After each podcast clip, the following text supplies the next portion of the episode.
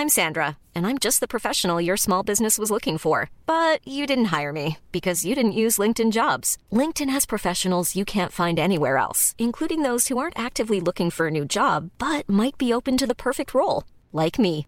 In a given month, over 70% of LinkedIn users don't visit other leading job sites. So if you're not looking on LinkedIn, you'll miss out on great candidates like Sandra. Start hiring professionals like a professional. Post your free job on linkedin.com/people today.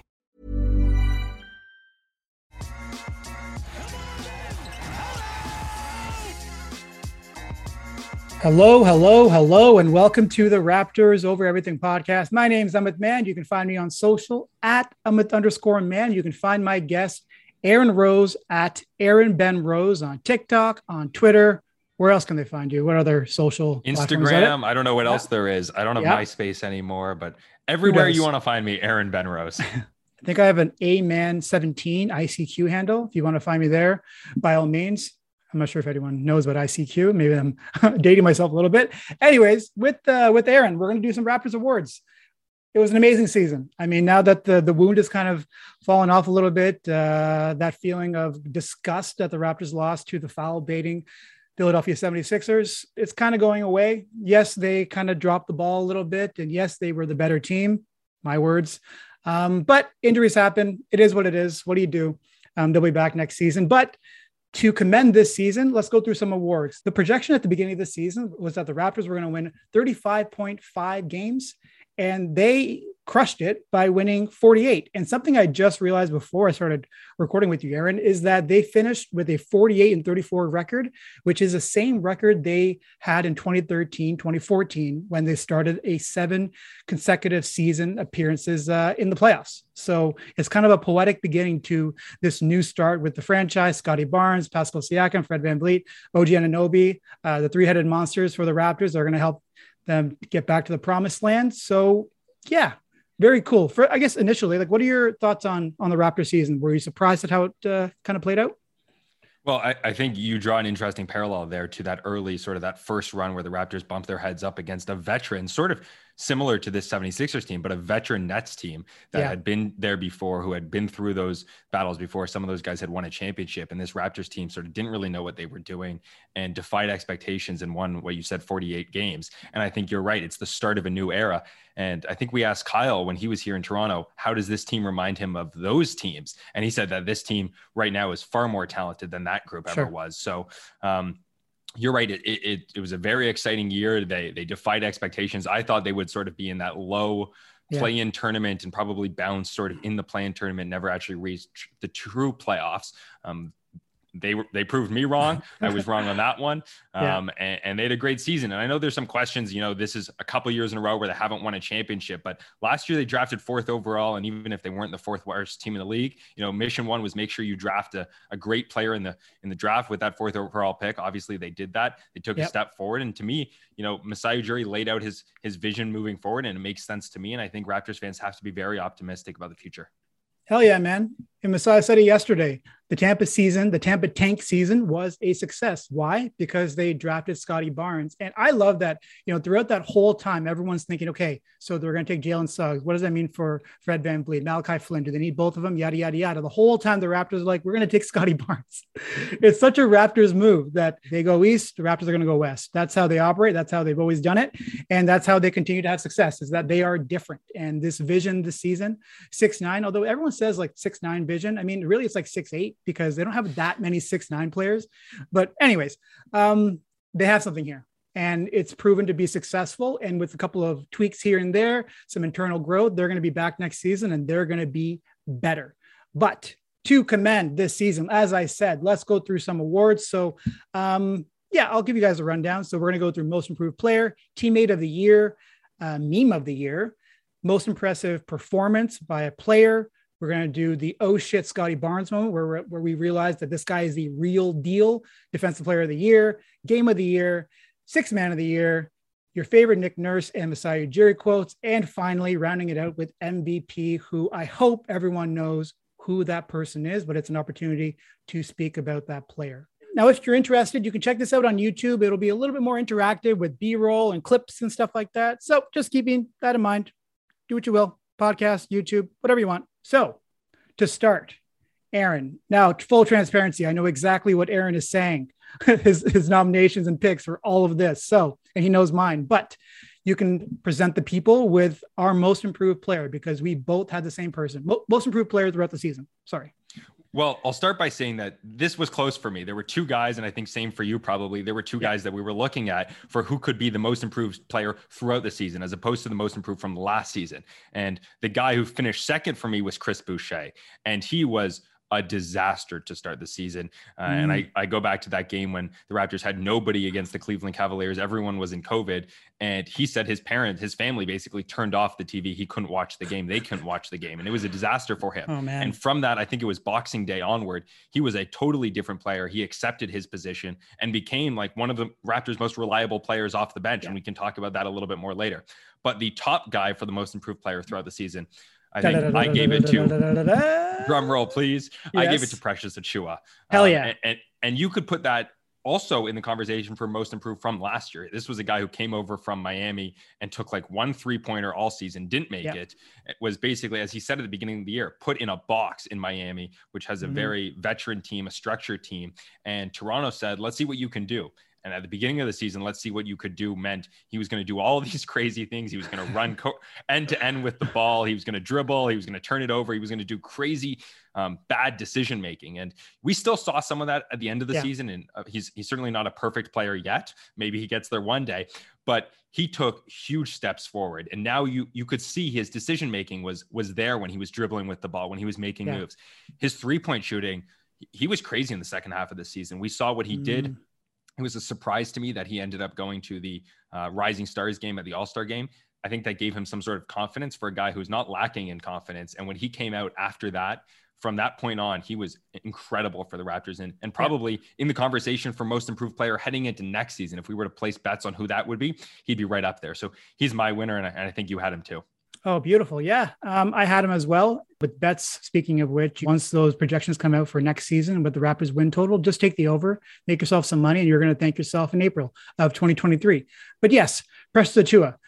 Wow. Um, the moments that we had with him at the beginning of the season and the fact that Masai Ujiri outlined that he even went to Nick Nurse at times and was, it was like, what is this guy doing? And it was Nick Nurse, a person saying, um, give him some, give him some time be patient because he's going to figure it out. But the flashes were there, even in summer league, that you saw this really dynamic player who can guard almost anyone on the NBA court and his ability to run the floor and the speed that, in which he can do it, um, his athleticism. Like it really did show at six eight how many people and how many ways he can affect the game in a positive manner. But it did not start well.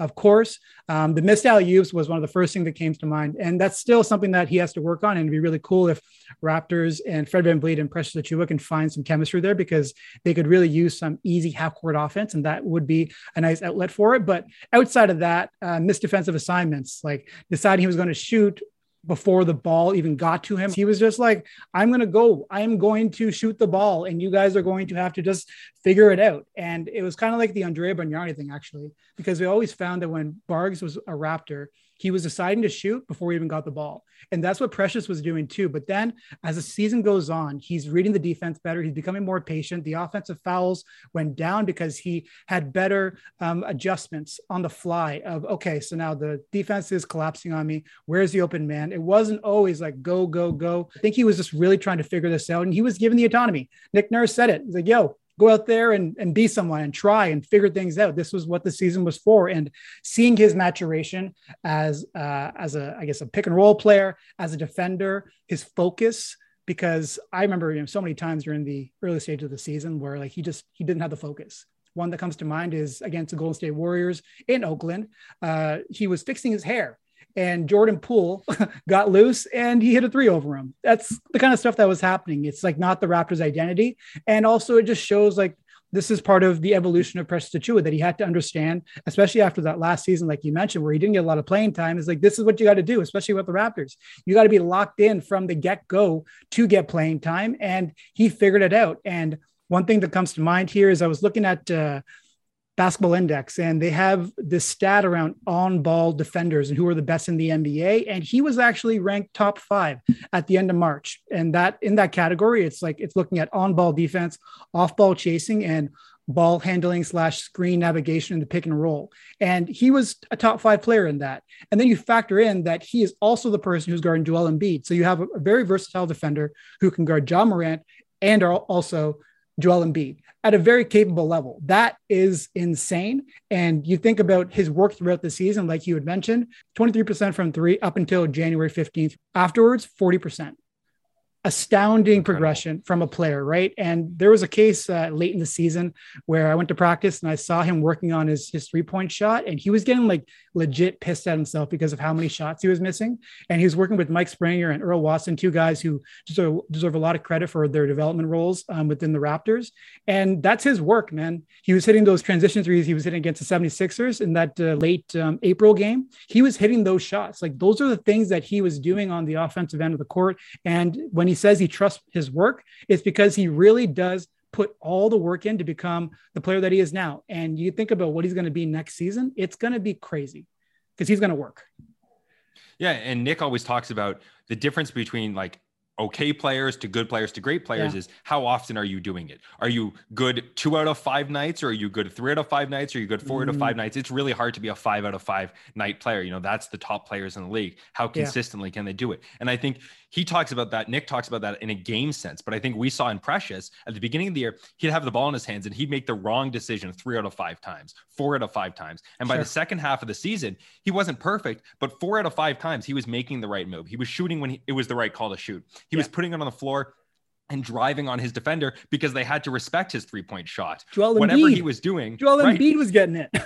right, and, and, he went he went right by Joel Embiid. Yeah. He would either shoot that three or he'd go by him because he had to respect that shot. And again, it wasn't perfect, but four out of five, you know, five out of six, he was yeah. making the right decision. And and when you can do that over game after game after game next season and the year after that, we're talking about a guy who could be really special. That's just on the offensive end, and as you mentioned, one of the best defensive players we saw in that series. He could go up against Joel Embiid every night and also switch onto James Harden. And Harden sure. might not be the guy he used to be, but he's still sort of a really pesky offensive player and he can make young, immature players like make them look like a fool. Yeah. And, and, having a guy that can defend one through five, you know, everyone says that, but he's a guy who can actually defend one through five. That's exactly what the Raptors want to do.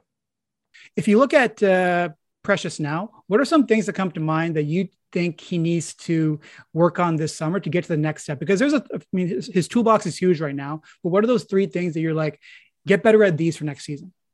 Well, I think it's that three point shot. Make sure it's the second half of the season three yeah. point shot. And we've seen that with other guys. Pascal Siakam comes to mind where you have a great three point shooting season, then for whatever reason it falls off. So make sure he's consistently sure. shooting and maybe get those attempts per game up. Make mm-hmm. sure that decision making is there. And then I think the big thing for me, and I asked him about this, was he might be a guy who is the starting center every night or is playing significant yeah. center minutes. And I asked him, what was it like going up against Joel Embiid? You know, six nights in a row or whatever it was. And he's like, it was exhausting. And that is tough. He's like, that's a 300 pound man, a seven foot guy. And it is exhausting. Now, there's only like a handful of guys in the league who look like Joel Embiid. I mean, two, Jokic. really. Yeah. Right.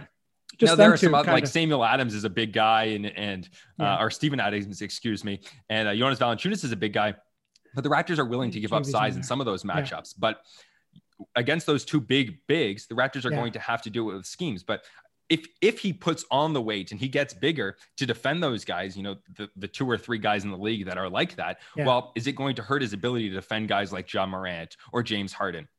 And there's sort of a push and pull. Does he get bigger to defend centers? Does he get mm. smaller to defend guards? And I think what he has right now is a great balance of the two. And it'll be interesting to see if he comes back. If he's exhausted because he's going up against the biggest bigs every night and can't handle that, then that's a problem. But he also has to stay true to the Precious Achiuwa that the Raptors have fallen in love with because he can defend one through five. And that's an interesting give and take that mm. he'll have to sort of figure out moving forward next season and probably through the rest of his career.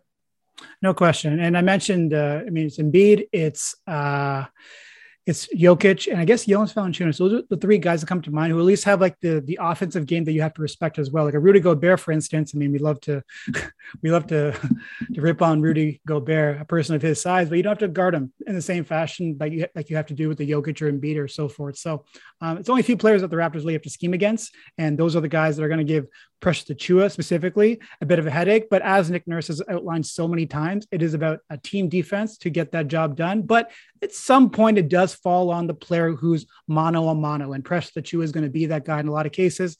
Scottie Barnes probably also is another person. And uh, I, I, mean, this is kind of off topic, but I would like to see the Raptors get one bigger body uh, to fill in that Khem Birch kind of role, just like that 10, 15 minute person who you feel like, okay, we can put him out there against some of these bigger guys, and it's not going to be such a mismatch. Scheming is great, but it would be nice to have, like, I mean, for lack of a better person in mind, like a Mason Plumlee, you know, someone who can just, who's a bigger body, who's got some athleticism, who can run the floor a little bit, and it's just going to be like 10, 15 minutes. I think that'd be cool, but that's my opinion things that come to mind for me for for Precious is working with Fred VanVleet, getting the get in the training room and get on that uh, get on that uh, alley oop. Right, they really need that chemistry to happen. They didn't even try it much in that second half of the season because um, it wasn't a stable source of offense, and a lot of turnovers would happen from it. Precious would get stuffed by the rim. Maybe Fred's pass would go a little bit array whatever. I think that's something that uh, I mean, over the course of the training camp, I'm sure it's going to help. But like finishing around the basket as well, that's another thing. Three to ten feet, he finished uh, at 33 percent. That little hook shot can be Yikes. really, really, uh, yeah, really beneficial for him. Get on that, you know, take that Scottie Barnes program because he is so good down there with the uh, an array of moves, and they got a similar height. So just yeah, work on that, and also the catch and shoot threes, like you had mentioned having a center who can hit threes at a decent clip is such a weapon and it's going to make things so much easier for everyone on the on the Raptors. Fred Van VanVleet as a pick and roll partner, OG Anunoby, Pascal, like all these guys are going to benefit from his gravity as a shooter. And if it has to be respected, then now we're going to have those situations with, jo- with Joel Embiid where you have to respect him out there, but also he's got the quickness to get by a lot of these fives. And that is a huge weapon. Next award, teammate of the year. Aaron, go ahead. Well, I, I would call it Raptors assistant coach Fred VanVleet. Yes. And he, he, we know what he did on the court, and he was incredible in the first half of the season, an, an all star player, and certainly worthy of that. In the second half, he tailed off a little bit with nicks and bruises, but this was a guy who took responsibility every single night he went out there court. You know, he owned yeah. his injuries. Every time people raise questions, you know, could is this the right move? Is this the right move? Why are you playing poorly? Whatever the situation was, he said, you know, I have to be better. If I'm out there, the responsibility is on me. He never threw anyone else under the bus. You know, I think of times where yeah. Malachi Flynn, p- people were asking questions, what's up with Malachi Flynn? He answered those questions. He put his confidence in Malachi Flynn night after night, whatever it was. And he's he's an assistant coach on the court. We saw it actually. He's an assistant coach both when he's on the court and when he's not playing oh, yeah. for whatever oh, yeah. his, the issue is. Uh, he's out there, he's mentoring guys. So yeah. So when we're talking about leadership on this team, we saw at times last year, he sort of, I think behind the scenes, probably more so than a lot of people realized, he was taking over that leadership uh, sure. from Kyle Lowry. And this year without Kyle, he fully stepped into that position. He spoke to the media, you know, every single opportunity. We needed a guy uh, for great quotes. He was always there. And to me, he's like the consummate professional, a great leader. And I think the face, maybe not the face of the franchise because he's not at that number one sort of player, but he's the yeah. leader of this organization and somebody they can put out there every single night, and he he'll represent the the organization the right way. I remember earlier on the season, and he, I think someone asked him about, uh, you know, what's the biggest transition into being this leader, and he said that it's not necessarily um, on the court. It's more off the court and being the person that has to watch all the film to make sure guys are in the right spots on defense and offense, and being like that that uh, that the brain essentially, just like Kyle Lowry was when he was on the court. Um, it's a unique uh, quality, and you have to take on so much more responsibility. But then I think about it like this too: is that if you are this person who's doing so much more work now, all of a sudden, I would be like you guys still aren't getting this. Like I'm the person who's watching all this film, and you guys are still not picking up these schemes that I keep on preaching to, and Nick is preaching to, and all these coaches are telling us how to do things, and you guys are not picking it up. And early on the season, man, like you could see the frustration was on Pascal's face, Fred's face, because they're like, the scheme is good, like it works. We just need to execute it better. I don't know how many times we heard them, them say that, that it just wasn't being done properly as all these younger players were getting playing time and they were essentially messing it up. They just weren't executing the game plan. And that takes a lot of patience. And I think that's part of his maturation as a leader is that he recognized that and he stuck to his guns. And I just love I love his swagger, and that's one thing that really was resonated with me with the Kyle Lowry and DeMar DeRozan era, which was like the We the North era. There was like a snarl, a confidence that was unwavering, and the Raptors didn't lose that. There were a few moments where you can kind of catch uh, Fred talking to the team, and one that stuck out to me was he told Precious in I think it was December 1st game against the Bucks. It was late in the game, and Precious was in this phase where he was still making a lot of mistakes. And he looked at him, he looked at the whole team. There's like three seconds left, and they all they had to do was to stand there and not move and not do anything, not foul. They were going to win the game. And he looks at the whole team. He's like, "Don't fucking move." He's like, "Just hands up. That's all you got to do." And he looks right at Precious, and he like taps him on the shoulder with a big smile. He's like, "Remember, right? Don't don't move." And Precious like, "Yeah, yeah." And then Fred's like, okay, cool, cool, cool. So he gets it.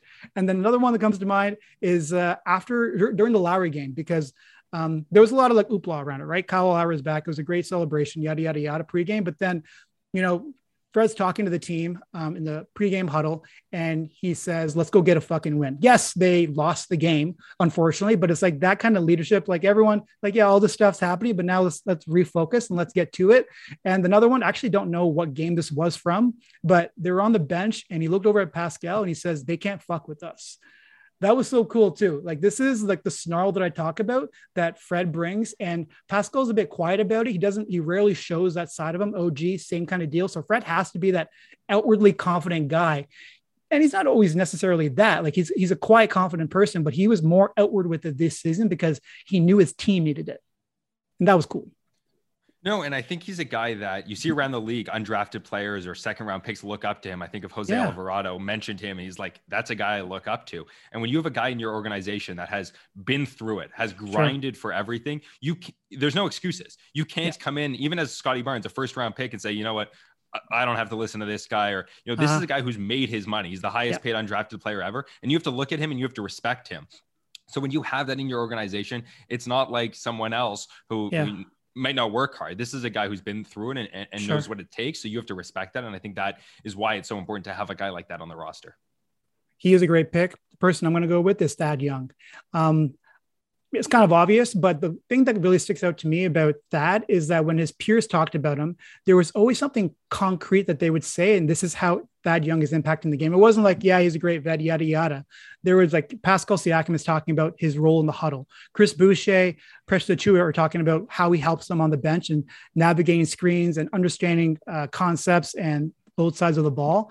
And that's his role, man. Like he really did embrace everything about becoming that uh, consummate teammate, the person who's always positive. Precious talked about it uh, during his end of season. He was like, didn't matter what, he was always going to be positive. I could go out there and take like the dumbest shot ever. He'd just be like, yeah, good job. Good job, man. Yeah, good job. Really good stuff. Like that's, that's a vital role, man. And this is what the Raptors wanted from Thad Young. This is why that they've been so high on him for so many years regardless of like the whole six nine vision, he is a person that every team needs. You need some good vets on your on your squad. And some people were really questioning, hey, is he really worth a first round pick on a draft? I mean, we'll see what happens, but a draft that you know 20 to 35 is really much of a difference between the talent pool. The Raptors said no, and so they felt like it was worth it to dish out that first round pick for Thad Young. And I don't think anyone is questioning that now because of how positive an, of an impact he has made on the Raptors, the franchise. And I really hope that they bring him back. I think they want to. Everything that we're hearing from uh, Masai Ujiri and company is that they really do want to bring him back. Um, it's just a matter of the money, and also if you know Thad Young wants to come back because he's a family man, I can respect that. Um, and if his his kids aren't really sure about the whole Canada thing and his wife, well, then maybe he's not going to come back. But that was one thing that really comes to mind is uh yeah thad young.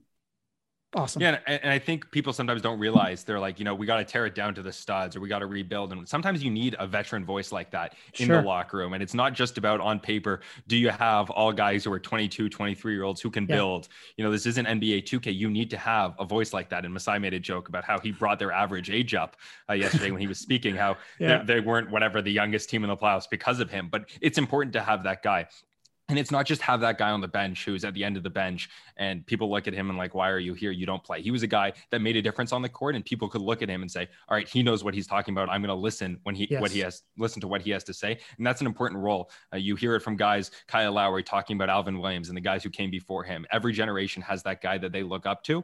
And, mm-hmm. and I think Thad was providing that for some of the young guys on this team. And it's an interesting role too, because you kind of come into a locker room like that and you could be like, demand respect and that's something that I think Goran Dragic did unfairly because he kind of rubbed players the wrong way. I think of that moment earlier on the season. I don't think actually Dragic played after this is when he was like kind of yelling at the bench, doing all these like hand motions. And you see Khem Birch kind of like go put up his hands like, you guys guy talking about? I don't think he played after that, but that's like the wrong way to approach it sometimes. Like not everyone kind of needs that kick in the ass. Other times it's just support. And that was the case where Dragic made the mistake. And I think there would be cases where, you know, Thad Young is looking at Chris Boucher, person who also said that, you know, Thad was so valuable to his season and his turnaround and that he wished he was around all year. And also, you know, uh, yeah, you got to be able to recognize the moment. The other person that comes to mind, or the other moment that comes to mind, actually, and this is more of a team thing with the Raptors, is uh, after Gary Trent Jr.'s mistake in Game Three um, against uh, Joel Embiid, where he missed um, he missed a, a check, a rotation, whatever you want to look at it. Um, it was pretty obvious based off the footage that he made the mistake, but not one person called it out. And I think that I thought that was really interesting because Nick Nurse, as far as he would go, he's like, yeah, we just missed a rotation. That's why Joel Embiid made a shot. Um, Chris Boucher, Pascal Siakam, they said, yeah, we just collectively we didn't do a good job. It was clear as day that it was Gary Trent Jr. who made the mistake, but no one would say his name. And I think that speaks to the Raptors culture and their philosophy as a team that they don't, you know, throw each other under the bus. And you can guarantee that in other franchises it would have came out in some capacity maybe not a player but if you word questions right as reporters you can kind of get a player to say something but the raptors were hell-bent that they were not going to go down that path they wouldn't even answer the question Chris Boucher, Pascal, they were asked the question directly, what happened? They're like, oh, you know, things happen, moving on. Because they didn't want to get into that at all, because they did not want to make Gary Trent Jr. Um, the scapegoat, right? The reason why they lost. They lost collectively, and that's how it goes. That was a revealing moment. And I think about Alex Len when he was dismissed from the Toronto Raptors and what happened a few days before that. Do you remember, Aaron, what happened? I, I do not remind me, but that was a short tenure that I've tried to erase from my mind. He said, um, and maybe this was a factor, maybe not, who knows? But he had said that there was a bit of unrest in the Raptors locker room because they got off to a really poor start, leaking some information. All of a sudden, a couple of days later, he's gone maybe something, maybe nothing. I don't know. But that stuff like that, it doesn't really fly in the Raptors locker room. And I think that's why they're one of the best franchises in the NBA. And, and I think the, there were a few times this season that people were called out, but it was always Nick. It was usually Chris Boucher, and he responded to that. So Nick knows yeah. which buttons to press. You never hear him like ridiculing a player. He'll say, you know, with, with players like Malachi Flynn, he'll explain what he needs to do better to get in the rotation. He's not calling him out. The one time I think he was very strict and stern about a player was Chris Boucher. He obviously knew that was the right button to press. And we saw Chris, you know, as I mentioned, in the eh, most improved player throughout the season, he was right there on that list. And it was because Nick said to him, like, you have to get better if you're going to get minutes. And he benched him, I think, for a game sort of in the middle of the season. And he responded after that and was, as I said, one of the best players off the bench for Toronto. Switching to meme of the year, and I guess actually sticking with Chris Boucher. Go ahead. Well, yeah, to me, sort of that moment where you just see Chris Boucher like keeled over on the bench, like dying yeah, of exhaustion.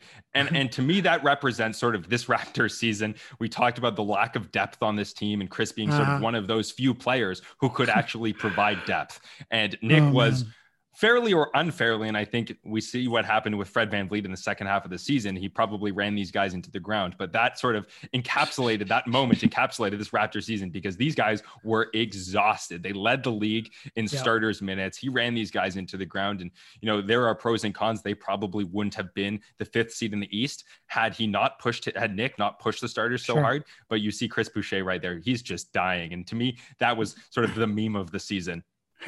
And he hated that. He hated that it went viral like that because he was saying like, "Yo, I'm just I was tired. That's all that happened." But I mean, cameras are everywhere, bro. So it's going to happen. It is what it is. There's a few memes uh, that we're going to talk about. So one that came to mind for me is Gary Trent Jr. when he was laying on the ground and he says to the camera, "Get the get the camera out of my face." When he like actually turned and I think actually Sportsnet they used it in some of their promos because it was such a perfect moment. He's like laying there on his back, seems like he's daydreaming, and then he just like flipped the camera. That was really funny. Another one that comes to mind, Coach VanVleet. Um, we're going to get to him in a couple couple minutes here, but uh, he had so many moments when he was not playing. Unfortunately, there were lots of them where he's like doing thumbs up. He's got these like hilarious faces. He's praying on the court, those kind of things. Coach VanVleet, he was a, a gem off the court, at least for content. for for me, the other ones that came to mind were Fred VanVleet doing the the Sam Cassell big balls. Oh, yes, uh, yes, yes, yes, shot yes. when he celebration when he hit that big shot against the 76ers. And then ironically, yeah. the next day he showed up on the injury report with a groin strain. So that to me was one of the funniest stories of the season. And then you have that Gary Trent Jr. moment where he's in the media, we're doing Zoom, and he's just frozen. He's not moving. And somebody's like, Is Gary frozen? And JQ, the head of Raptors PR, is just like, No, he's just being Gary. I think you're frozen there, Jen. Okay. So Gary is very stoic. You know, he has that style, and he was just sitting there with his glasses on, looking yeah, into the man. camera, not moving. So those were some of the funny moments that came to mind. And of course, you have Pascal Siakam explaining his first big game of the season when he came back from that injury. And all of a sudden, he's getting peed on by his niece. And he explained that whole story to us. I'm not sure if that qualifies as a meme, but just funny moments from the season. I think him telling us that his good luck charm was his niece peeing on him before the game or whatever it was. Before I think he went out and had 31 points against the Wizards. Exactly. So those are the funny moments. A, a very entertaining season for this Raptors uh, group this year.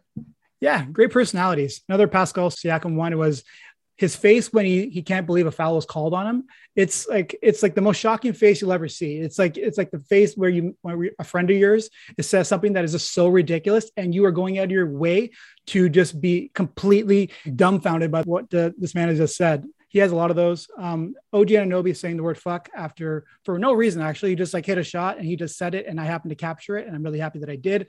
And Scottie Barnes's knee highs when Pascal Siakam hit that game winner against the Boston Celtics, a depleted Boston Celtics team. Yeah, that game should not have been as competitive as it was. But what I loved about that moment is that Scottie was doing the knee highs before the shot even went in. Like he just knew that Pascal got to his spot and he hit it. And one that comes to mind again is a Scottie waving when he's on the on the podium for the All Star weekend. For some reason, he was just like doing this like really silly wave, and that's very much a Scottie move. Like he's an innocent character, loves hugging, wants to hug everyone. I've never been hugged by Scottie Barnes, but I wouldn't mind. He seems wholesome. And, and, he had that hugging moment with Tyrese Maxey at the uh, yeah. game, which I think is like an, another iconic hugs moment for Scottie Barnes. I'm going to hug you. No, you're not. I'm going to hug you. No, you're not. And then with funny actually. Remember in the playoffs, there was a moment where Tyrese Maxey got like a really hard screen from Scottie in game one, and Tyrese looking up at him. He's like, "Yo, I thought we were boys." Exactly. what happened? Uh, not in the playoffs, unfortunately. Most impressive performances. Pivoting to that. Fred, oh! Freddie Logo knocks it down. Fred Van VanVleet versus Utah. Okay. 37 points, 10 rebounds, 10 assists. He went eight of eight in the third quarter, 24 points, scored 17 straight Raptor points, one shy of the record set by Vince Carter, which was 18.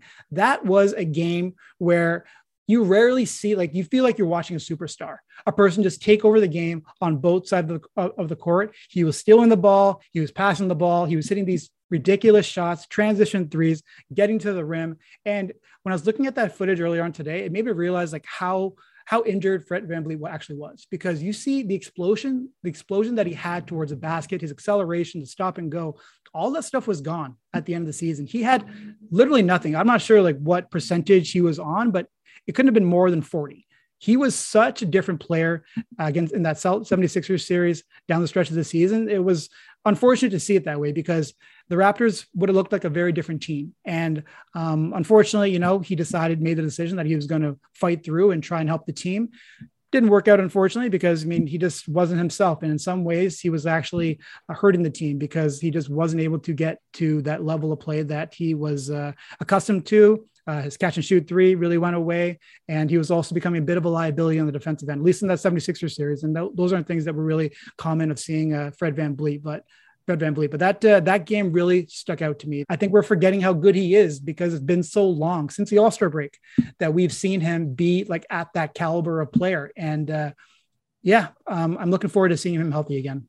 That'd be amazing. Yeah, you you mentioned he, he was he was at that caliber. He was like a shoe in to be an all star. You know, yeah. we heard every single night coaches would come to Toronto. And we'd we'd ask them, so do you think Fred's an all star? And to a man, they were all like, this man is a stud. He's somebody uh-huh. we game plan for. He doesn't get enough respect. So we saw in the first half of the season just how special this guy could be. The Raptors, as we just talked about it with that Chris Boucher meme, need to limit his minutes a little bit because yeah you know he's not this athletic freak and not this you know six five monster you know you have to take care of him and, and i expect we'll see that next season but if they can keep him healthy he's still a guy that you need to keep around because of what he can do and what he showed in that first half yeah And to the credit of the Raptors, I mean, this was a hot topic with Nick Nurse and Ujiri is why did you play your starters so much? And they finally kind of really divulged their plan is that we, yeah, we ran our starters to the ground because that's our core. That's our tier one of players that we want to see uh, produce and become, you know, part of our championship core going forward. And so we needed them to get reps. They needed time. So yeah, we're going to play them 39 minutes, 49 minutes, 55 minutes, whatever the case is, because those are valuable reps for them and it's going to help them become uh, better players and you're going to make them uncomfortable that's why you know gary trent jr was working in the pick and roll as a ball handler not something he's really accustomed to doing og Anunoby, that early season stretch a lot of stuff happened because of injuries and it is what it is but he became a, he became a better player because of all these reps he got in different situations and it's going to make the raptors that much better next season. And with fred yeah a backup point guard i would love to see malachi flynn take some of those minutes. It's unfortunate for malachi to some degree just sidebar is uh there's like three to, three point guards before him right? You got pascal you got you got scotty and you got fred Van vanvleet um, and Delano Banton to some degree, although I hope he kind of get transitions to a shooting guard if he's able to hit threes at that clip. But um, yeah, it would be cool to see a backup point guard, like a true backup point guard emerge because as the Raptors, as we're talking about, you know, them getting some more rest for their starters and not overworking them, you need a backup point guard. So that way also Scottie and Pascal can get some rest as well. Um, next one for me was OG versus the Knicks. At 29 points, sizes up Barrett, fires a three and sticks it. So this was early on in the season. He had 36 points on 13 of 27 shooting, career high for him. He was better than Julius Randle. And uh, that was a, a, game where we saw his step back really working. His step back threes were going. He was hitting those rhythm three point shots. He was making smart passes off uh, off of doubles, and his turnaround jumper was there. Like we're seeing all these like, little bits of OG's game kind of really evolve in ways that we didn't know he would ever be able to do. And that's why this is a game for me, for at least OG, uh, is because who would have thought he'd get to this point? You know, in his NBA career, a person who's able to orchestrate offense and be something of a number one option. I never would have thought that because his his game's a bit strange, right? it's unconventional. And we saw that at times in these playoffs when Pascal Siakam or Fred VanVleet didn't have things going. Maybe Fred was out. We saw at times that he was taking over the game, and yeah. he's he's a really important role player. Even if he doesn't become, you know, take his game to the next level the way we saw it in, at points this time. You know, if he could ever stay healthy, even with who he is right now, a guy who can defend a variety of positions, who will take mm-hmm. on the best matchup every single night, even if he's just primarily a catch and shoot corner specialist. You know, three and D wings are exactly what this Raptors team is looking for right now. They want more two way players. If they had a team that was full of OG Anunobys, you know, I think they'd be pretty happy right now. So he's a very, very important player for this team moving forward. You know, the games that come to mind for me, the the what did you call it? The most impressive performances of the season. For yeah. me, the first one that came to mind was that early season game from Scottie Barnes. Oh, you know, man. it might not have been his best game of the season. You know, yeah. I think about back about that Lakers game when he went toe to toe with LeBron or whatever. But mm-hmm. that was the moment where I think it was like the second or third game of the season, and we had uh, Celtics fans booing their home team, and we know the Celtics are now one of the best teams in the league and might go on to win a championship. But on that night, Scottie was you know, had the garden booing Celtics fans. Sure. They they didn't know what to do, and he his herky jerky post moves, as as Nick says, really had the Celtics, you know, befuddled. They didn't know how to defend yeah. it. And, and that was sort of his coming out party. You know, the second or third game of the season, we were realizing, oh my God, this kid's really special. I'm not sure if we realized he was rookie of the year special, but that was sort of the first moment that I was like, this kid is is something different. I was going to put it into the oh shit Scottie Barnes moment because at that moment we realized that this guy is a real deal. He was hitting pull up twos, pull up threes, um, the offensive rebound, the off ball movement, um, his situational awareness as a offensive player. That was something that is was kind of unheralded um, when he was drafted. You know, there was famously there was a person who said that he was a no level scorer, and we learned really really quickly early on the season that was not true at all, and that you know he was a jump shot away from being this like really difficult matchup. And again, I mentioned it earlier with Precious Achiuwa, like Scottie Barnes, like his ability to finish around the basket is actually incredible. Like he's got this floater and this awareness, composure around the around the basket that's pretty impressive. And I don't think anyone really saw that coming. And we saw all of that in that game against the Celtics. His timing of his cuts, man, like it's really, really cool because when the Raptors were healthy, he kind of took on this role as kind of the fifth option, right? He was like the uh, the release valve when you know things weren't going well, broken possession. He was a person who was finding space on the court and he would make something happen. And that's like that presence on the court. You don't know, you don't really see that from rookies, right? That's something you learn over time, but his IQ is already there. Very, very impressive stuff from him. Pivoting right to the oh shit, Scottie Barnes moments. Uh, does anything else come to mind for you? No. Well, I just think of that that game against the Nets. I think they might have lost that game, but he he stripped KD, yeah. grabbed that ball with his grown man hands, and went end to end right for the dunk. I think he might have done that classic Scottie Barnes look back as he was uh, go- going end to end for that dunk, and then after. Many of us have those stubborn pounds that seem impossible to lose, no matter how good we eat or how hard we work out. My solution is PlushCare PlushCare is a leading telehealth provider with doctors who are there for you day and night to partner with you in your weight loss journey. They can prescribe FDA-approved weight loss medications like Wegovy and Zepbound for those who qualify. Plus, they accept most insurance plans. To get started, visit plushcare.com slash weight loss. That's plushcare.com slash weight loss. Hiring for your small business? If you're not looking for professionals on LinkedIn, you're looking in the wrong place. That's like looking for your car keys in a fish tank. LinkedIn helps you hire professionals you can't find anywhere else, even those who aren't actively searching for a new job but might be open to the perfect role. In a given month, over 70% of LinkedIn users don't even visit other leading job sites. So start looking in the right place. With LinkedIn, you can hire professionals like a professional. Post your free job on linkedin.com slash people today.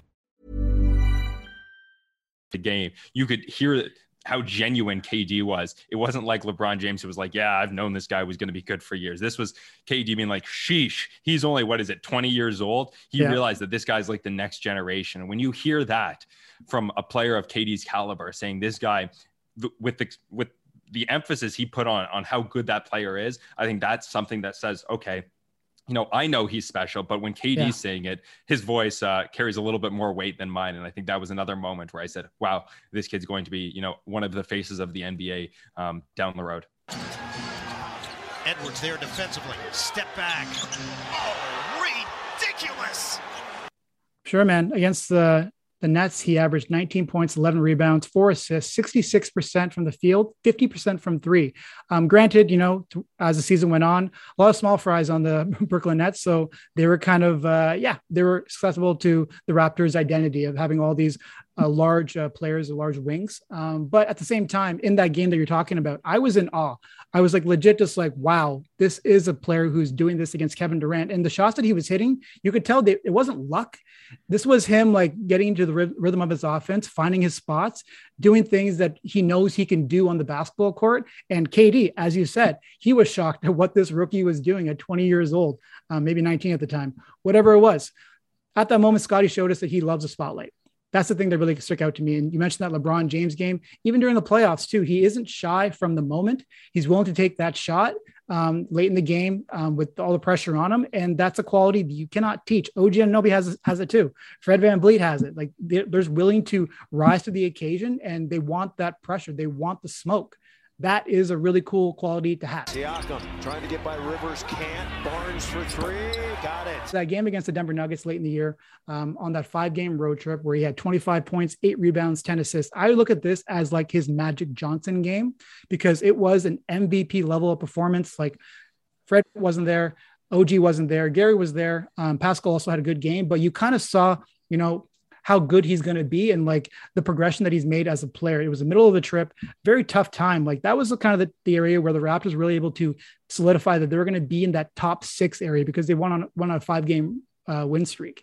And uh, he was directing the offense. He was rebounding the ball. He was attacking smaller players. He was attacking Jokic. He was stealing the ball, off ball, on ball, whatever. He was doing it all. And at that moment, man, like you're thinking like this guy is going to be an MVP candidate at some point in his career because of how forceful he was. He was posting his will on that game. And him and Pascal, you kind of really saw that two-man game develop over that road trip. And I'm excited to see what that uh, that lens towards the season um, next season as well.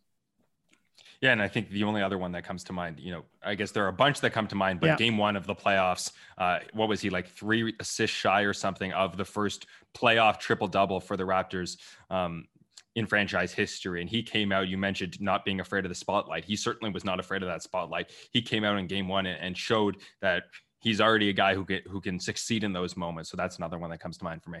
Man, if he didn't get injured, what could have been? What could have been? Uh, anyways, um, Scottie Barnes, rookie of the year. very deserving. Sophomore of the year. There, that should be an award. Sophomore of the year. I really think that should be something. No, right? That should be. Sure. I, I guess people had that problem with with uh, Ja Morant this year, right? When he was like the most improved player or whatever. So yeah. you, you could have another award. Uh, you know, Nick Nurse made fun of me because I asked too many award questions. So maybe he doesn't want more awards um, yeah. this season. But yeah, something like that would certainly make sense. Yeah. The facilitator of Scottie Barnes, man, those one hand passes he's doing now too are really, really fun. Um, I like seeing those. Um, it's like, again, that Magic Johnson quality of just being able to find ways to get the ball to a teammate right on the tape in their shooting pocket. It's special, special stuff. Defensive player of the year. I'm going to say we have different opinions on this one, um, but I understand where you're coming from with yours. But I'm going to say OG Anunoby. Yeah, he only played 48 games, um, but this goes back to the Marcus Smart thing. Is that uh, a person who can actually guard one to five is truly, truly rare. Some players say they can do it. Some guys think that they can do it, but OG Anunoby can actually guard one to five. There are a few players that he cannot match up mano to mano. I think about that uh, Heat game against Jimmy Butler, where he just like turned off the water. Trae Young, same deal, turned off the water in that game against the Atlanta Hawks earlier on the season. And then being able to take on a matchup like Nikola Jokic, Joel Embiid, and be competent at it, it's such a rare quality, man. And he only got 48 games in. And I think that, you know, if he was able to play more games, if the Raptors were higher in the standings, he would have been in that conversation. And I think that's something he should really shoot for because he is a rare talent. That's why Ben Simmons, when he's healthy, he's up there in that conversation as well, because there are a few players that have the physicality, the fitness, the athleticism, the side to side movement, the uh, strength to compete with anyone on the court. Um, it's a rare body build. Precious Achiuwa also has it, and OG Anunoby has it as well. Sure, 48 games is not a great sample size, and there's probably other players, Fred Van VanVleet, Pascal Siakam, because of how good he was in the second half of the season defensively. But I'm saying OG because I want to continue that propaganda that he is one of the best defenders in the NBA. No, no, no. I, I definitely agree with you that he is up there in that caliber of player and his ability, that yeah. versatile ability. Sometimes people think of the defensive player of the year and they think of like a guy like Rudy Gobert who defends one position really, really well. I'm not taking sure. anything away from him, but that versatility is sort of the new era of basketball and something that the Raptors want to do. For me, it was those number of games that really proved costly. And I think the Raptors need to get him up to something like 75 games a season. And that will be sort of Man. health is the make or break skill for OG Anunoby, it seems going forward. You know, I thought about Fred And he was incredible. He might be on the all defensive uh, team this year as a guard, you know, one of those teams, but he didn't, he struggled in the second half of the season. Yeah. Pascal Siakam started the year and was a little bit shaky before really finding his groove. Sure. And that was something Nick Nurse commented on in his exit interview, how good Pascal Siakam was in the second half of the season as a defender. Scottie Barnes had flashes of being great, but also had flashes where he looked like a rookie out there. Uh, Precious Achiuwa, we talked about being one of the most improved players yeah. in the season, but at the beginning of the year, there were a lot of questions about his defensive ability. So I sort of went through all the guys and couldn't really find a great answer. So I ended up settling on Nick Nurse. And I say hey. that because because he stuck with this defensive rotation. And you actually talked about it. He said, I'm going to stick with my defensive philosophy. And these guys can't figure it out right now. But as this season goes on, it's going to be worth it. And we know Nick yeah. is one of the best coaches, and in my books, maybe the best coach in the NBA, and certainly on the defensive sure. side. And we heard night after night, guys like KD called him a nightmare. He keeps you up at night. We heard Bradley Beal praising Nick Nurse. And even when the Raptors were struggling defensively, he stuck with it. And we saw it paid off um, down the season. In the second half of the season, they had one of the best best defenses in the league. And, you know, if not for a few injuries, that defense was really frustrating Joel Embiid at times in the playoffs. So yep. for me, it's maybe it's a cop out answer because I couldn't find anyone else. But Nick Nurse to me is the defensive player of the year for the Raptors. Hey man, I get it. I understand it. And uh, he had a yeah, he had some moments this season where I I feel like he maybe wavered a little bit on his philosophy because he thought that, you know, maybe these guys are not going to get it. And he's a winning coach. He wants to win games. And uh, he wrestled with himself a little bit, I think. And even myself, like I questioned his uh, his defensive tactics as well. I'm like, do you need to be picking up players at half court and leaving this big gap um, around the free throw line extended? Like you're just kind of asking for it. And to some degree, I still question a little bit of it. I think at times he's a bit of a victim of his own creativity. I look at that James Harden matchup where it took him like four or five games to just get his players to stop reaching so much because James Harden is a great foul baiter. And that could have, it's one of the reasons why they lost the series. Granted, you know, injuries, all that kind of stuff, but James Harden getting to the free throw line and being able to early on the se- series was a problem. That's why they got off to that 3 0 series lead. And uh, Joel Embiid, same deal is like, you know, were they over aggressive in their doubling of them? Did they not adjust soon enough? And so I think those elements are still there. However, when it comes to building a defensive game plan, the amount of players who say that, wow, man, that Raptors defense is killer. Bradley Beal has talked about it. I mean, James Harden talked about it after the series. Uh, go down the list. Like it's a very creative defense, and um, the Raptors they have the players who can at least perform and, and do it at a capable level. Granted, yeah, there were some hiccups at the early on in the season, and I still think that some of those hiccups are there. You know, if you're less aggressive on the perimeter with your defense, if you're a bit more composed and you use your length a little bit more, hey, maybe you're a better defensive rebounding team. Things like that do come to mind, but I also think that early on this process, I think Nick Nurse is going to keep on tweaking. He's going to keep on finding new ways to uh, implement his style to the most effective way possible. And you know, both Nick and Masai talked about defensive rebounding as one of their weaknesses. So I'll give them the benefit of the doubt is that I think they're going to be better on that end of the court uh, next season. You know, sure. Games of the year, we got three here. Aaron, you can go first. Well, I think my the first one that came to mind when you sent me this and said, "What's the game of the year?" and this is probably an unpopular answer, but to me, it was actually that loss to the Phoenix Suns, and they had been coming off a stretch. They had won something like six or seven games in a row, if memory yeah. serves, and a lot of those teams were missing guys. They were down a few players here and there, and it was like, all right, this Raptors team was sort of in the middle of the season. We were like, is this team any good? You know, what's this team like? As I mentioned, they they were a team that I thought was going to be sort of in that play-in tournament picture. Mm. And then they go out and they go toe to toe. I think I looked at the box score. Yuta Watanabe was starting that game. This was not a complete Raptors team.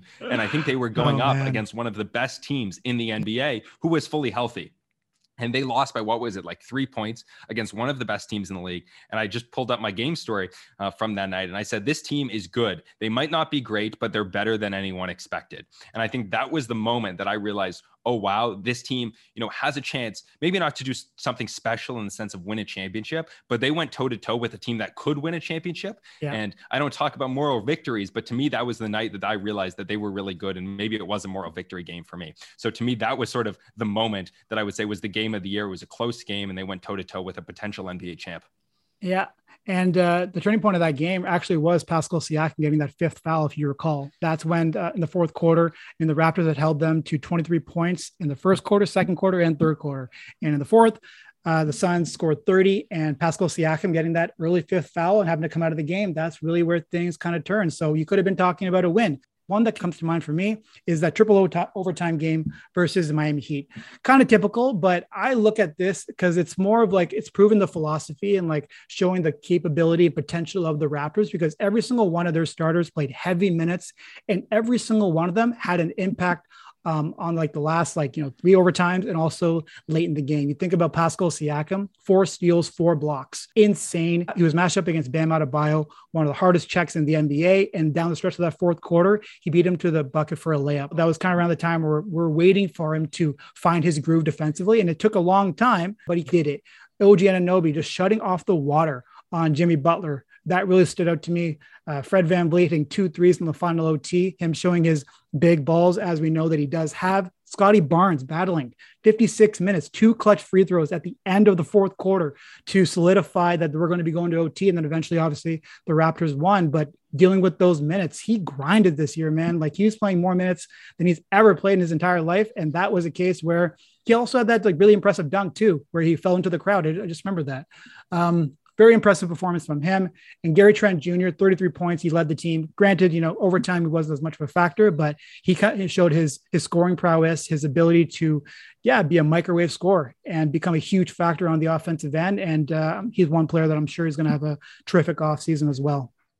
Yeah, and other games that come to mind, maybe not the, the best game of the year, but you have that you have that uh, shot that Fred VanVleet made, the, the Sam Cassell uh, big balls a celebration at the end of that game, a, a really close game and, and, a great win for the Raptors. You think on the other end of the spectrum, as I mentioned earlier, that Cavs game where the Raptors showed up and I think they said they met oh, the man. four four new guys. You know, that's a game Raptors fans might want to forget, but for some reason I can't forget it because they were like, we met yeah. these guys on the bus right over here. That's to me a, a memorable game of the year. And then of course the fire alarm game was one of the weirdest games to ever attend. Oh, man. I think it was against uh, the the Pacers, and all yeah. of a sudden they have to evacuate the building. There's a whole delay because there's a fire in the building. Final one wrapping up this segment game five versus 76ers. Very typical, but again, it's kind of in the same vein as the Miami Heat game where you're showing the potential of the team and going into the Lions Den in that situation, you know, down 3 1 at the time and competing, fighting, and battling, and actually coming out with a win into that atmosphere. Scottie Barnes silencing the crowd. Sixers crowd trying to get them to play with some immediacy as Barnes drives in up top. Young makes himself available for the two-hand damage. Pascal Siakam, what do you have? 23, 10, and 7. Like talk about players who need to perform in the in the playoffs and show that you know they're able to at least be something of a number one option. This was a huge moment for Pascal Siakam, game five. And when he left the court, what was his face? Stoic, nothing, no emotion on there. Other guys were cheering, but he was completely quiet because he felt like, you know, job's not done. And unfortunately, you know, game six went the way it went, but that was a game where they rose to the occasion. And even though they were depleted, they were half the version that they should be, but they went in there and they got it done and they really stifled the 76ers. Winning games on the road is a huge part of winning championships. And uh, the Raptors showed that they got that ability throughout the season, but it really, really got solidified in that game five win. Okay. So off to sixth man of the year. We both have the same person here. Are you letting me go for it? Oh, you go for it. Oh yeah. All right. To me, it's it's Chris Boucher, and we talked about him earlier Yeah.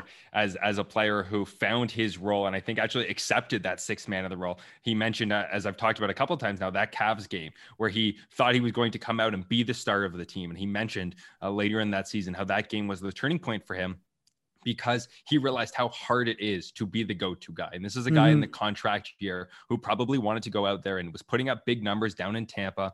He had that three-point shot falling and he sort of felt like he could be like take the next step and be sort of a Pascal Siakam type player. And I think what he realized is how hard it is to be that guy. Yeah. And from that point on, he said, you know what? I'm not going to be taking the three point shots. What I am going to do is grab offensive rebounds. I'm going to grab defensive rebounds. I'm going to take charges. I'm not going to be selling out for blocking three pointers the way we have Yeah. in years past where he makes silly mistakes. He was a composed, complete player and accepted his role. And again, he didn't do it every night. He's not a five out of five player, but in terms of accepting his role and being that sixth man of the year, that high energy guy off the bench, he did it more often than not. Four out of five nights, three out of five nights. And that was something we hadn't seen from him in the past. Mhm.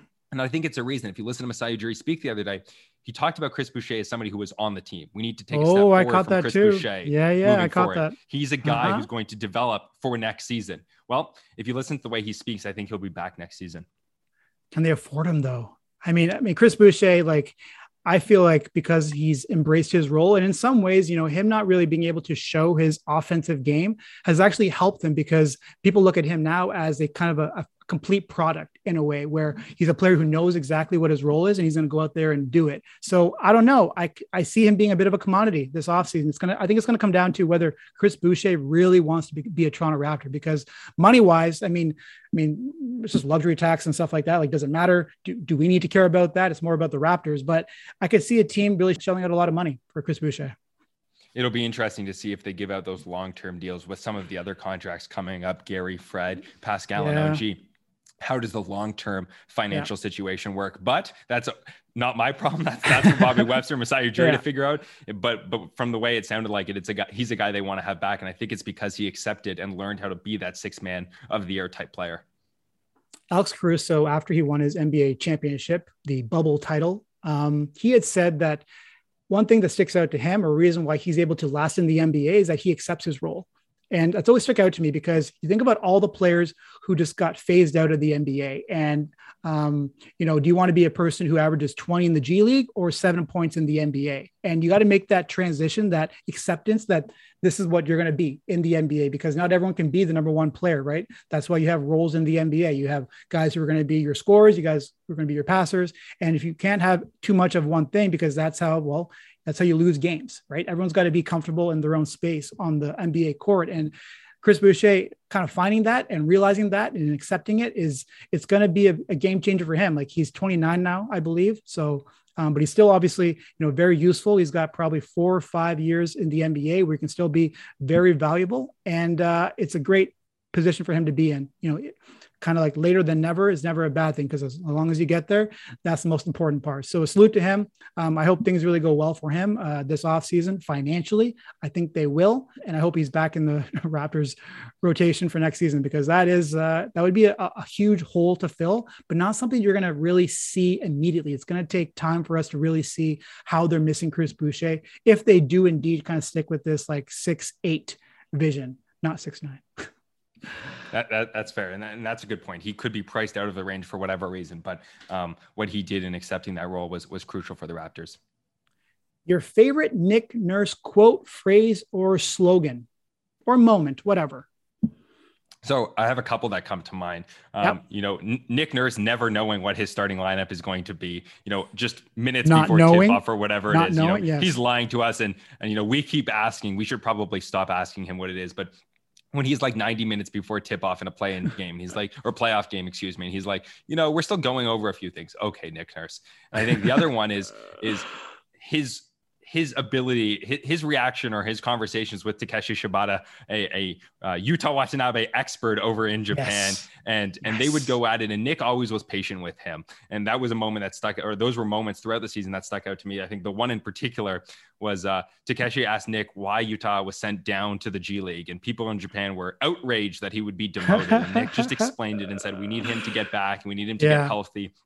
And it was an opportunity for you to get right down there. But those interactions throughout the season are sort of one of my favorites. Every night, Takeshi is like, "I just have a question about Yuta Watanabe. We know where it's going," and, and they had a they had a great relationship, the two of them. And hopefully, one day, if Canada ever makes it over to Japan, we had hoped it would be for uh, the Olympics, but hopefully, they can get their coffee together.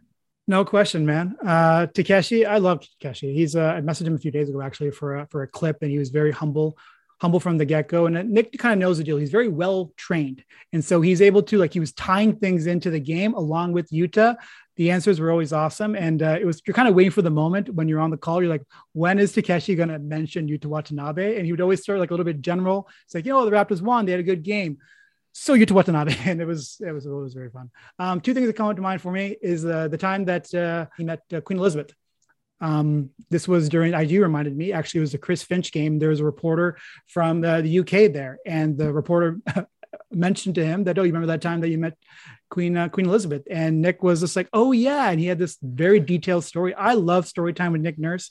He's legendary for those moments where he's like, oh yeah, back in you know 19th or in this D League, and you know playing here, playing there, and all, all that kind of stuff. And Kawhi famously talked about, like, you know, why are you telling me these stories? Like, I don't care about your time in the UK playing these meaningless games. But Nick Nurse, he is has a way with words. He's very funny. Throughout the season, you're always going to get those British basketball league games. And, you know, they, yeah. they were down 0-3 in the series. And he was probably like, you know, when I was in Belgium once, uh, we were down yeah. by 35 points starting the game or whatever. So he has those stories. He's been through everything now. So, uh, you know, no story question. time with Nick is always good. Last one, when he said that uh, he was asked why certain players didn't play. And this was around the time where he kind of decided that I'm done playing all of these players. We're no longer going with the rotation to 10, it's going to be seven. And his response was, yeah, these guys didn't play because they were playing soft and unenergetic. And that was a whole that was one of those moments where you know when he when he's like uh, kind of shelled out on Stanley Johnson or Rondae Hollis Jefferson a few years seasons ago, saying that they just weren't cutting it, and he picks and chooses, like you said, when he decides to call out players in the media, and that was a time where he decided to, and that was actually signifying the switch that he made that we are no longer doing this. You either reach this level of play, or guess what? You are not going to play. And Delano Banton was victim of it. Malachi Flynn was victim of it.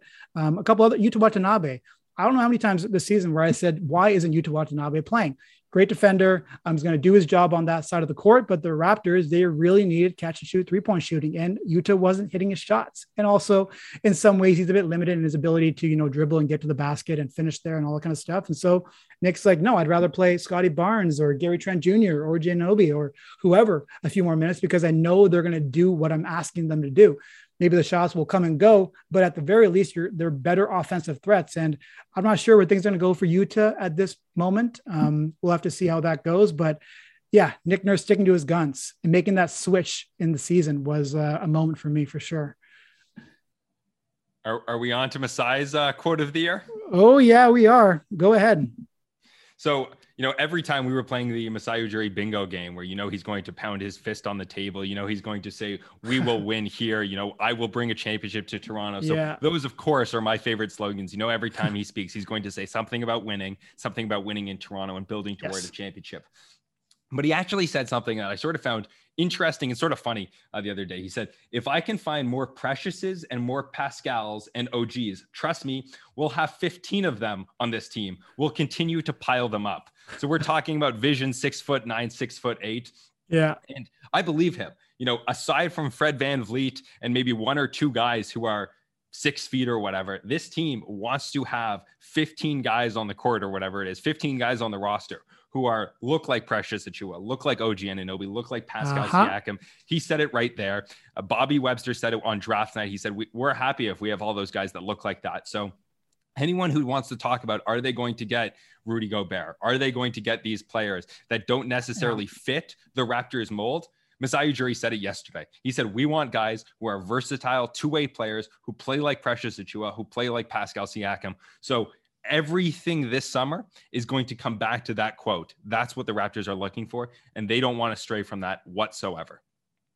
The reason why Miles Turner was a bit of a fit, and I think they actually were genuinely into that uh, that deal, but uh, the Pacers, you know, they made the deal for Sabonis, and so they decided that you know what, this isn't really going to make sense anymore. They're going to go roll with the with Miles Turner as their center, but he kind of fits that mold, right? He's a mobile big, he can hit threes, he can block shots. And so he's kind of like a taller version of what you know a refined Precious Achiuwa is going to be someday. So that was a case where I could see it. You know, I felt it. I could really see why the Raptors wanted uh, Miles Turner and why he'd be a great fit. But other than that, man, like there aren't too many players. And I feel like the Raptors eventually they're gonna run out of all these guys that he's talking about because they have all of them.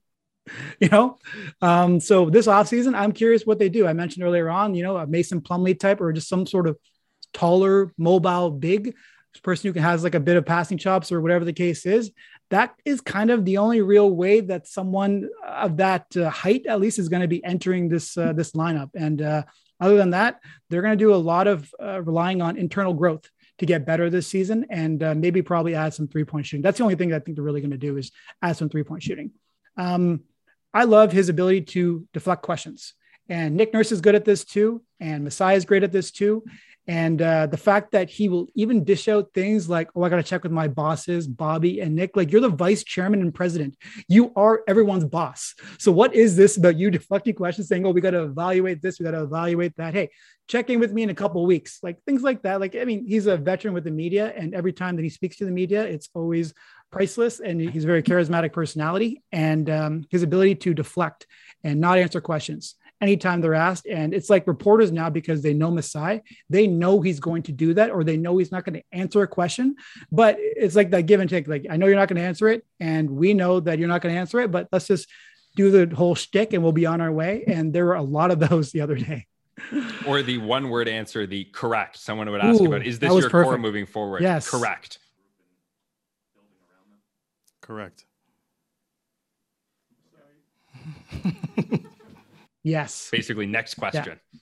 Yes. Speaking of that kind of stuff. So he did the correct thing twice. I counted the amount of times in my podcast yesterday with Katie Heindl. We asked a question openly, like how many times did Masai Ujiri say the word win at his end of season? And I actually counted because on YouTube now you, you can look at transcripts. And so I looked at it and it was 17. He said 17 times the word win. Um, I thought it'd be higher. I had set the over under at 20. Katie had it at 30. So there you guys go. 17 times he said the word win. Awesome. Some sports books should come out with that line. That's a good line. Exactly, right? People, sports books, Bet365, all those places, get on it. Um, finally, and possibly most importantly, MVP. Who is your, who is our person? So, so in terms of most valuable player, and this actually isn't on the list, but in terms of most valuable player moving forward, we talked about him mm. already. It's Scottie Barnes. But in terms of most valuable player, who was the most valuable player on this team this season? I think we both agree it's Pascal Siakam. And after everything he went through the past two, two, two seasons, and Michael Grange wrote a great story on that.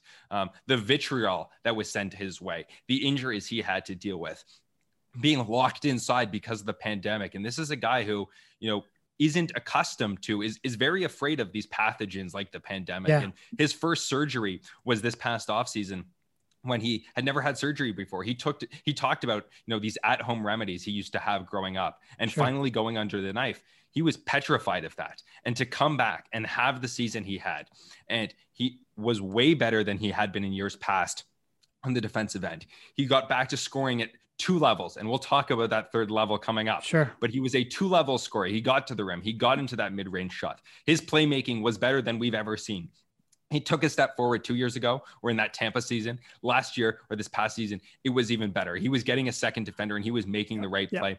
Uh, we didn't mention those those triple double games and the one he almost had. That's because he was putting up 13 assists a night, 10 assists exactly. a night, sometimes seven assists a night he was a point guard. And when Fred went out of the lineup, he took over that point guard responsibilities alongside Scottie Barnes. And I think we will see that next year. Well, we'll see mm-hmm. Fred playing more as a two, as a shooting guard off ball, as the Raptors tried to sure. do at times this season. And you'll see Pascal Siakam running the point as a six foot nine. I think he's one of the true six foot nine guys. Yes, a yes. six foot nine point forward who can do everything. Now, the big question mark moving forward is that three point shot. Can he get back to where it was a few seasons ago? Yeah where it was at something like 37% on six, just over six attempts per game. If he gets back to that, well, we know he's a great defender. We know he's a playmaker now. We know mm-hmm. he can mm-hmm. score at two levels. If he can get back to his third level, well, what can't this guy do? And I think that is why, even at 28 years old, this guy has come back every offseason he's had to really have an offseason, not getting shoulder surgery, not being played by the pandemic. He's come back yep. better.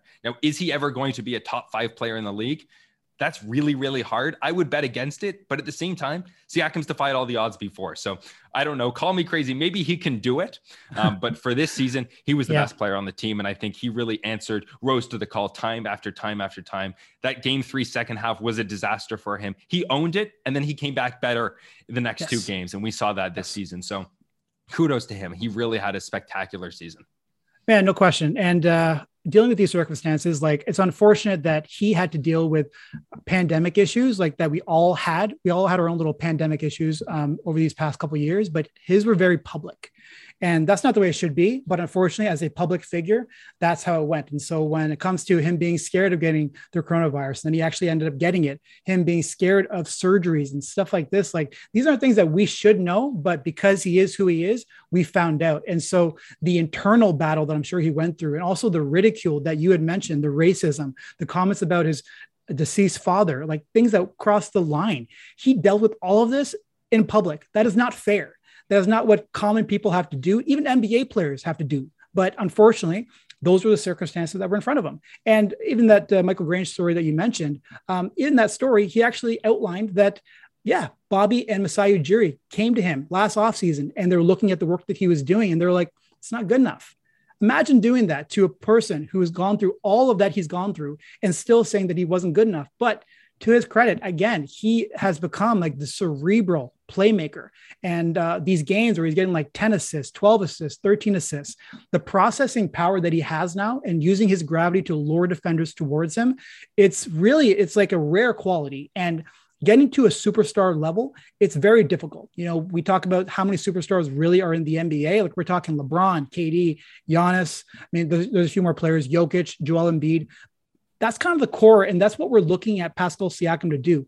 Many, many, many, many, many players have failed to do this, right? Be- to become a true number one option in the NBA. But the stride that he made this offseason or uh, this season as a mid-range scorer um, and being able to orchestrate offense from different levels of the court, and if he's able to add this three-point shot that we're talking about, and if the Raptors are able to add three-point shooting because that was one of the deficiencies, you saw it in that game six where Pascal had a tremendous first half. Second half, what happened? You know, the 76ers they turned off the water, man. That's what they did. They just they said that we're going to make some other guys score, and unfortunately, those guys didn't do it. And Nick Nurse said it afterwards too. He's like you know, Pascal was great. He was making the passes, but they weren't hitting the shots. So adding all these factors, we could be seeing a really special season from Pascal Siakam next year. Keeping in mind, again, like you're talking about, he has a full off season. The first time he's had that in two years. First time around, pandemic last season. It was a shoulder surgery, so he wasn't able to go full tilt. He's going to be doing that this offseason.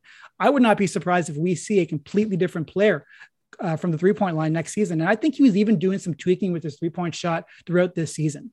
Um, even his mid range, true is that you could kind of see it from the beginning of the season to the end. It does look different. It's very small tweaks that they make, but when you go to Nick Nurse shooting school and things are going to probably bullet pretty well for you. And I don't know, man. Like we could be on the verge of seeing something really special from Pascal Siakam, especially with all the Raptors getting a little bit better. And you know, they made their decision that they were just going to kind of let them play, let the kids play, let the let's go have recess, let's go to the YMCA and let's just see how things go. That's essentially what they did. But it got it got really good. They got really good production from different players, and this was a valuable experience. And everyone who's in that top five, top six, top seven uh, is going to get better this offseason. And if they add a few more three point shooters, you know, they're able to at least sustain some level of shooting around Pascal. They're going to be dangerous, and he is going to be an unbelievable player next year. I'll bank on it for sure.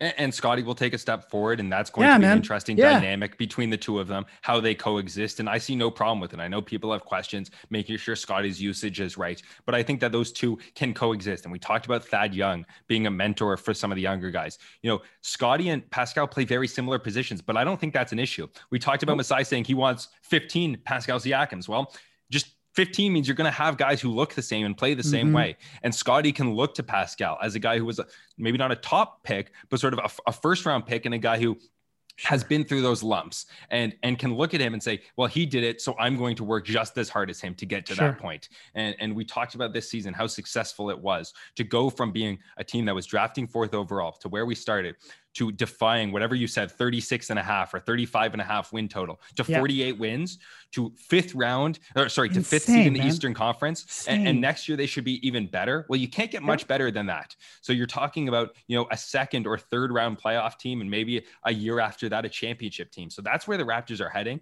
And you know mm-hmm. i'm not going to bet against this group because masai ujiri has laid out a plan and it makes sense to me and i think it makes sense to to the public in the sense that he's like we are going to grow here and we, we've done it before, and they will make changes when it's time to make changes. But yeah. what they've shown before is that they are going to develop these players. And next year, I imagine it's going to look similar. And we'll see what happens. And they should have more success next season than they did this year. And that's something to get excited about. So you mean they're not in no man's land like Shaq and uh, Charles Barkley were talking about? No, no I, I, strongly disagree with that. strongly, strongly, strongly disagree with that. Uh, that that point of view because the Raptors are anything but in no man's land. Um, the reason why the fan base is so encouraged right now, like when the Raptors lose this playoff series, typically there's a lot of sore, like, oh my God, that sucks, like any team. But this year was just like, yeah, we gave it our best shot. Could have gone better if we were a little bit more healthy, but uh, it is what it is. It was a great experience because they made us have expectations of this team because of how good they were. And I can't believe that if they just took care of business against the Detroit Pistons, they would have been the four seed. Wow. 0 and 3 against the Pistons this year. And, and, those losses to the Thunder and those losses to the Orlando yeah. Magic. So yeah, but yeah. you're always kicking yourself in games like that. A little bit more health. You talked about that Gary rotation sure. or whatever it was. Um, Precious Achiuwa's free throws. Uh, yeah. That series sort of could have gone either way, even with those blowouts. But um, as we talked about, the Raptors played with nothing to lose in those playoffs. Um, they came out there. They came out of an 3-0 hole to to make it an interesting series. And I think, as I said, next season should mm-hmm. be even better. I believe it was 21 games, or maybe 22, I guess, technically, with uh, game one, where they actually had their full starting lineup.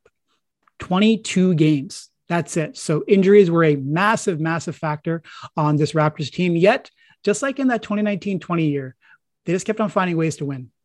Different players would step up, different players would uh, recognize the moment that they have different players would step up and you know improve throughout the season which is one of the things that doesn't always happen in a in a year like this where um, there's you know it's a season right? There's practice there very few practice opportunities. You're kind of relying on your players to put in the work on their own time. And you know what? The raptors have a bunch of players who did and that's why Precious got better. That's why Chris got better. That's why Pascal Siakam found his groove. That's why OG Anunoby got better. That's why Gary Trent Jr. in his own way actually did improve, improve throughout the season. And Scottie Barnes, I mean, he's a whole different story. He's going to be you know, in the MVP conversation at some point in his NBA career. So a very special team, a very special year. Aaron, you had a terrific year as well covering the Raptors. Thank you so much for joining me. Uh, closing thoughts.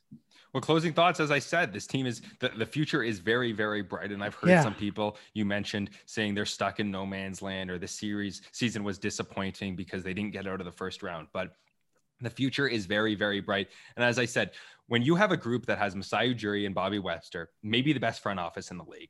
You have Nick Nurse, maybe the best coach of the league. You have Pascal uh-huh. Siakam, who's playing at an all NBA level. And you have the rookie of the year, whose future looks as bright. We're not talking about one of those years where the rookie of the year is just an okay player who, you know, yeah. beat won the rookie of the year because the class was bad. This was an incredible class. And what Scottie was doing was putting up numbers that compare all time to some of the best rookies of the year. Mm-hmm. I don't know if there is a team in sports that has that sort of rookie of the year player, the front office and the coaching staff together. And to have that in Toronto, to me, the future is very, very bright. And that, again, is something for Raptors fans to be very, very excited about. Does that mean they're going to win a championship next year, three years or four years down the road? Yeah. No. But you can't bet on that for any team.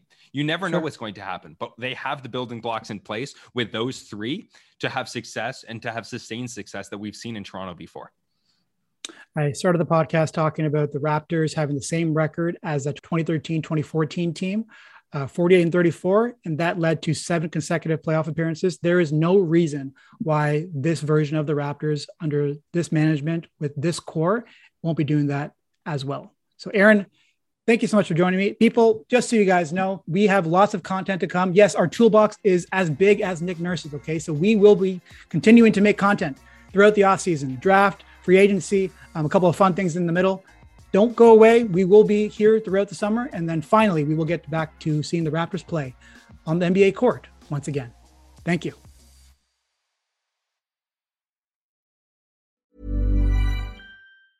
Mom deserves the best, and there's no better place to shop for Mother's Day than Whole Foods Market. They're your destination for unbeatable savings, from premium gifts to show-stopping flowers and irresistible desserts. Start by saving 33% with Prime on all body care and candles. Then get a 15-stem bunch of tulips for just $9.99 each with Prime. Round out Mom's menu with festive rosé, irresistible berry chantilly cake, and more special treats. Come celebrate Mother's Day at Whole Foods Market